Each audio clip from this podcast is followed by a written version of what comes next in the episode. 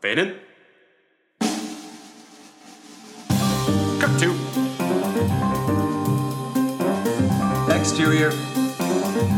Interior. Restaurant? Bar. Club. Day. Night. Action. What's up, everyone? I'm Monis Rose. This is Restaurant Fiction, and today's fictional restaurant is none other than Chokey Chicken. Featured in the Nickelodeon classic and recent Netflix film, Rocko's Modern Life. Rocko's Modern Life. We're talking to the show's creator, Joe Murray. Joe gets real about how food influences not only what he writes about, but how he draws his characters. Anyway, I am talking too much like I always do. Here's our review of Chokey Chicken and our conversation with Joe. Go.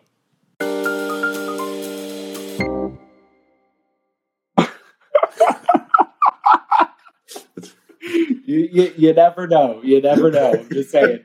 This is Yes, I'm an editor. Everything's the truth. I swear to. Well, maybe I don't know. It might not be the Uh, truth. I don't know. Just might be a story. I don't know. All right. Chunky chicken. Guys, the fried chicken business is a very serious game to play. And what we're saying is if you're going to talk the talk, you better walk the walk because there's the ever present uh, fast food franchises. Now we have Nashville hot fried chicken. We also have the brick and mortar buffalo wings. We also have Korean fried chicken wings. And then we have the mom and pa uh, chicken joints that Grandma used to make. So where does Chokey chicken play? Well, it brings it with the biggest of the big, the fast food franchises. And it does walk the walk. It really does. You see, the low rent, greasy as hell, fast food dream. It's like a time warp back in the 80s with that with those, you know, like those awful in your face advertisements like boom, boom, boom, boom, boom, boom, boom. You remember well anyway. Let's get real here. You don't go to Chokey Chicken for the ambiance. You don't go for the a- advertisement. You go for the chicken. Now let's get right into it. You see, Chokey Chicken is that nice balance between gourmet and that fast food up the supply chain uh, corporate goodness. Every piece, it's brine for 12 hours. Yes, it is brine, and then it sits overnight in a dredge before a second coating uh, hits the fryer. And between from the fryer from to heat lamp and then wax paper, there is a level or a layer that people do not see, or I should say, anthropomorphic animals do not see. And that's when it is tossed in some more rendered fat, which gives it that, you know, je ne sais quoi. I, I'm mispronouncing that term, but anyway, that uh, added depth of fat and flavor. And the crunch. You see that ubiquitous crunch? It's thick and you hear it with every single bite. It's almost how to describe it like um, the thickness of a breading you would get, one would get with uh, fish and chips. And if Chokey Chicken or any piece, whether it be white meat, dark meat, does not kill you, it will only make you stronger. And also, the extra sugary beverages then will probably uh, do you in and make sure you meet your maker at any time soon. Long live Chokey Chicken. All right, we are talking to Joe Murray, the creator of Rocko's Modern Life. Uh, tell me about that review. Tell me um, what you'd like to add, what you would like to defend. The floor is yours. Well, I, I've never heard Chokey Chicken described that way. Um, that's, that's very interesting. Makes it sound a lot better than I think it really is. Um, in one of our episodes, we we had a scene where uh, all the chickens come in for an interview first before they get accepted for Chokey Chicken. So the personality has to fit. I think her name is Helen. Some uh, one of the chickens comes in. And, anyway, she's very perky. But um, yeah, it it uh, it basically it, uh, was a place for Heifer to meet his death, and then later on, it was it was a, a symbol of American franchise that ended up at the top of the Eiffel Tower. So we've used it a few times, and then twenty years later, when we did the Netflix special, we had a whole we had a lot of scenes with it that it turned into kind of a tender greens and it had kale salad and, and all sorts of stuff. And and the the fat logo chicken turned got really skinny so that's what happened So, t- tell me about this name. How did you name it? Where did the name? What's the story behind Chokey Chicken? it's very funny because we were sitting around the writers' room talking about the chicken place and and that we we need a place where Heifer chokes on a chicken bone and dies and then he goes to hell. But we couldn't say hell; we had to say heck. So, um, and he meets the devil, whose name is Peaches. So he said. So I was like, uh, so I don't, I don't know if it came up during the writers' meeting, but but at some point we were like, what's the name of this of this place? And and one of our uh, one of our artists said, can we call it Chokey Chicken after the term of choking the chicken as a term for pleasuring yourself? Anyway, uh, I said, I don't think I don't think that's going to fly. So we we came up with some other names, and so we decided to try to do chubby chicken. And everything you do in network TV has to go through a department that checks and sees if there's any legal problem with using a name. So, like, if Bob's Bait and Tackle, if there really is a Bob's Bait and Tackle in Alabama on some street corner, then you can't use it. So um, it turns out there was a chubby chicken somewhere. So I went in to see one of the executives who was in charge of the show, and she goes, "Yeah, chubby chicken is taken." And I said, "Oh, that's a problem. What if we used uh, Chokey Chicken?" And I, I was for sure that she was just going to laugh and say, "Yeah, that's not going to." She was, "Oh, that sounds really good. Yeah, that's that's a great idea." and so I was like, "Okay, yeah, let's do Chokey Chicken." So I went back to the guys, and I'm like, "We're we're going to do Chokey Chicken." They go, "No way!" Like, yeah, yeah, yeah. We're going to do Chokey Chicken. So, um, but it took it took a few seasons for somebody to uh, say, you know, maybe we shouldn't say Chokey Chicken anymore. Maybe we should call it something else because I guess some parents wrote in and complained about it. But yeah, it was approved as a name, and it's and it was a good name because that's what he does. He chokes on it. he does, you know. And I mean, um, and speaking of the character going on Heifer, like, can you describe in terms of food how to draw Heifer? So, you know, as the creator of a show, when you design characters, you have to find ways of explaining how uh, the art. Uh, you have to explain to everybody how to draw them because they have to all have to draw like you. So you find creative ways of of doing it. And I started noticing that when I drew Heifer, I would draw him. His body was like a hamburger, which makes sense. and it's weird that he eats hamburgers because it's kind of cannibalistic. And his mouth was like a hot dog. So so I so I said start out with a hamburger, then put a hot dog, and then and then his head was like a tennis ball can, which is not edible, but I mean if you're a goat, maybe it is. And so I kind of tied things into food because he's really a food guy and he loves food, and not that he's like into gourmet food, but he'll eat anything. So um, yeah, that's that's that's how I Did- started. Do you relate um, when you're when you're teaching um, others how to draw? Do you ever oh, usually relate food groups to the characters you draw? Like this person looks like a Sunday, that one looks like a um, a, a can of tuna. Only if their personality has something to do with it. Gotcha. Gotcha. you know, actually, I, I have a I have kind of a food story about Please. how how Heifer came about because he was based on a friend of mine that I had growing up, and um, this guy uh, would um, keep a jar of water in his refrigerator, and he used to love bologna sandwiches, and he used to just just pound these bologna sandwiches down, and then whenever he had a bologna sandwich he would have a mouthful of bologna sandwich. He would take this jar of water and he'd swig it, and then some of the bologna would go back into the into the jar. And he always would offer you a sip of his water out of his. that, no, I, I'm going to pass on the bologna water, but have at it yourself. That was Heifer. That and and so many things that he did were like that. He was he was just you know, he was a great, he was a good friend, but he was uh, full of personality. How did you find your voice, Joe? How did you find your voice, and how would you describe it? I think it started when um, when I was in high school. I I was really into cartooning from really young, and then I started doing cartoons uh, for the school paper, which would kind of poke fun at my classmates and the teachers. And I would basically like find something that I thought was pretty idiotic and, and kind of go after it. And and ironically enough, I I don't know if you want to get political here, but um, my school was very Republican, and and I don't know why, but um, but when it came time to vote for things, like um, they wouldn't vote for anything. They just thought um, anyway.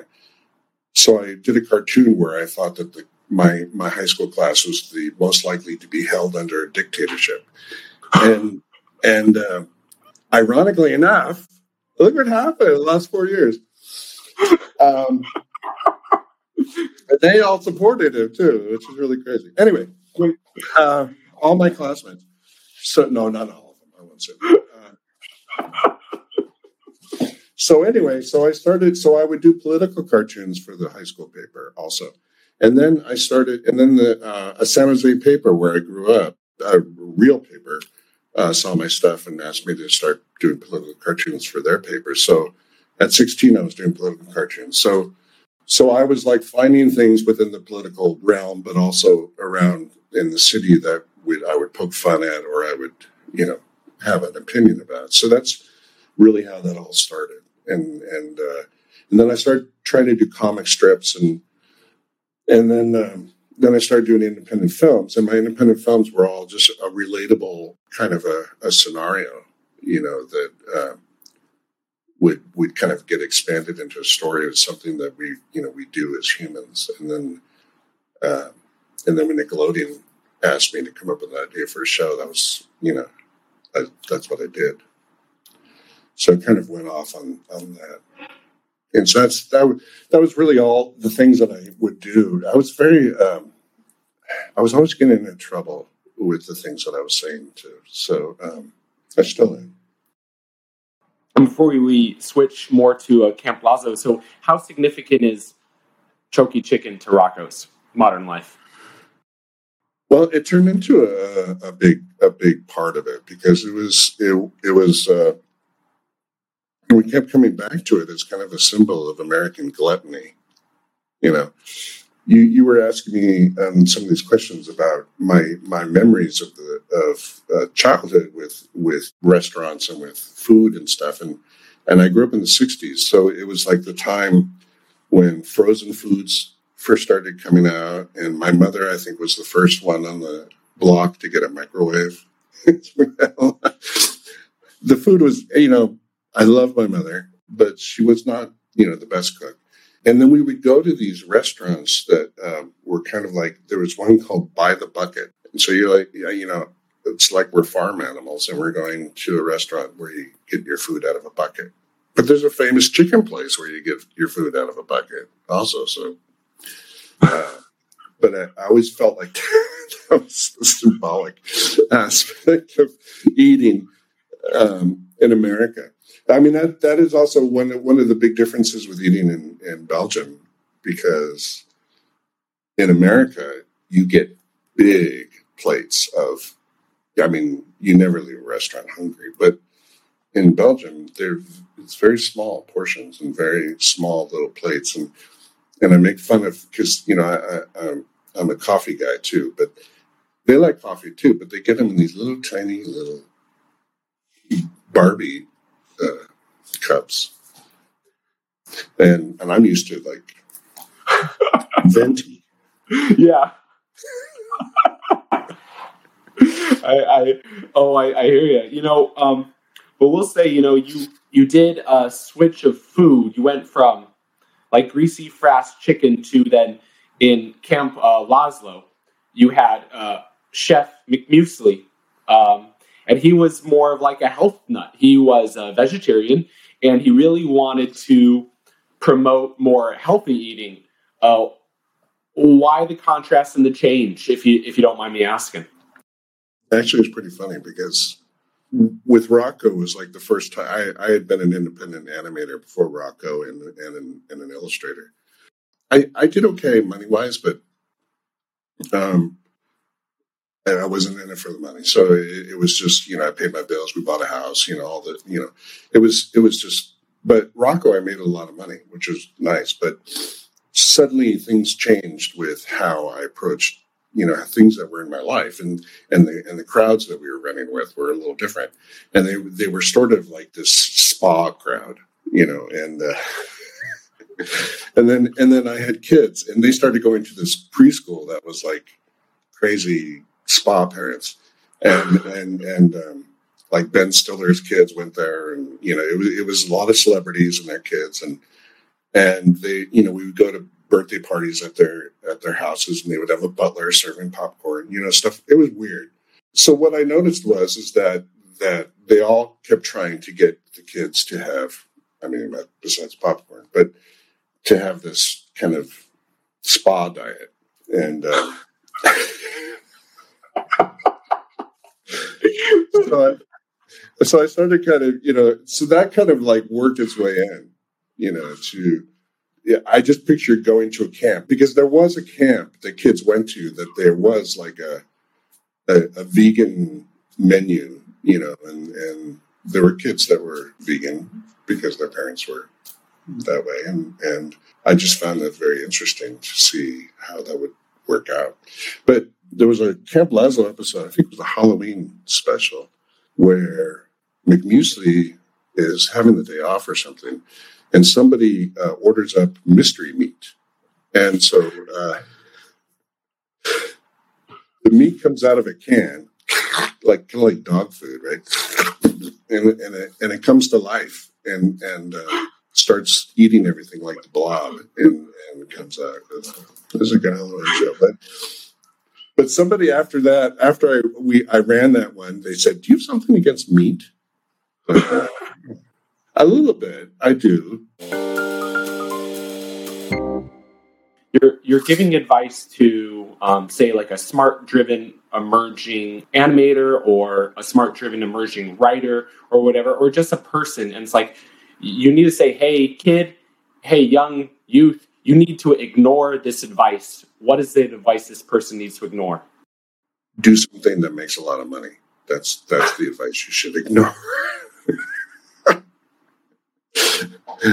yeah, that's not what it's about.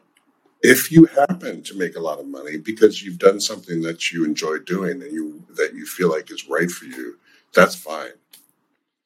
But to actually go for it for that particular reason, yeah, my father was horrified that I was going to be an artist, and and uh, because I wasn't going to make any money. Like that's what he kept saying. You're never going to make any money. You should just go to work for IBM and be in computers. And uh, and you get a pension. And look at me, I'm going to have retirement. Like he was saying this to me when he's in his 30s. You know, it's like, I'm living for my retirement. It's kind of sad. But yeah, I mean, I went through a lot of a lot of lean years being an artist, but to me, it was it was there was nothing else that I wanted to do. That was what I wanted, and and there were actually times when I tried to get a job at something else besides being an artist, and they wouldn't hire me. So I don't think you know, when you when you talk about things that didn't work out in your life and food related, I couldn't get hired by McDonald's, which is um, a good thing and a bad thing. But at the time, I thought, "Oh my God, I'm, I'm I can't even get hired by McDonald's. That's pretty sad." And um, but it turned out that right after that, I got a job doing caricatures at an amusement park. I was 16, so that's good that I did you're going to get a lot of advice, and there's a lot of things in the society that are very um, money based. And um, I don't have anything against money. It's just it's just how you spend your time and how you spend your life. And if you're going to have regrets when you look back and say, you know, I only did that for the money, because you're not going to take it with you. I'm sorry to say, it's going to stay behind, and and your Ferrari is going to stay behind too. And so, it sounds cliche to, to say follow your bliss, but but it's true. But stay out of the results. That's that's the thing that's really difficult because when you when you go after something, you know, you like like you love food, you love you know you, you love cooking it, you love talking about it.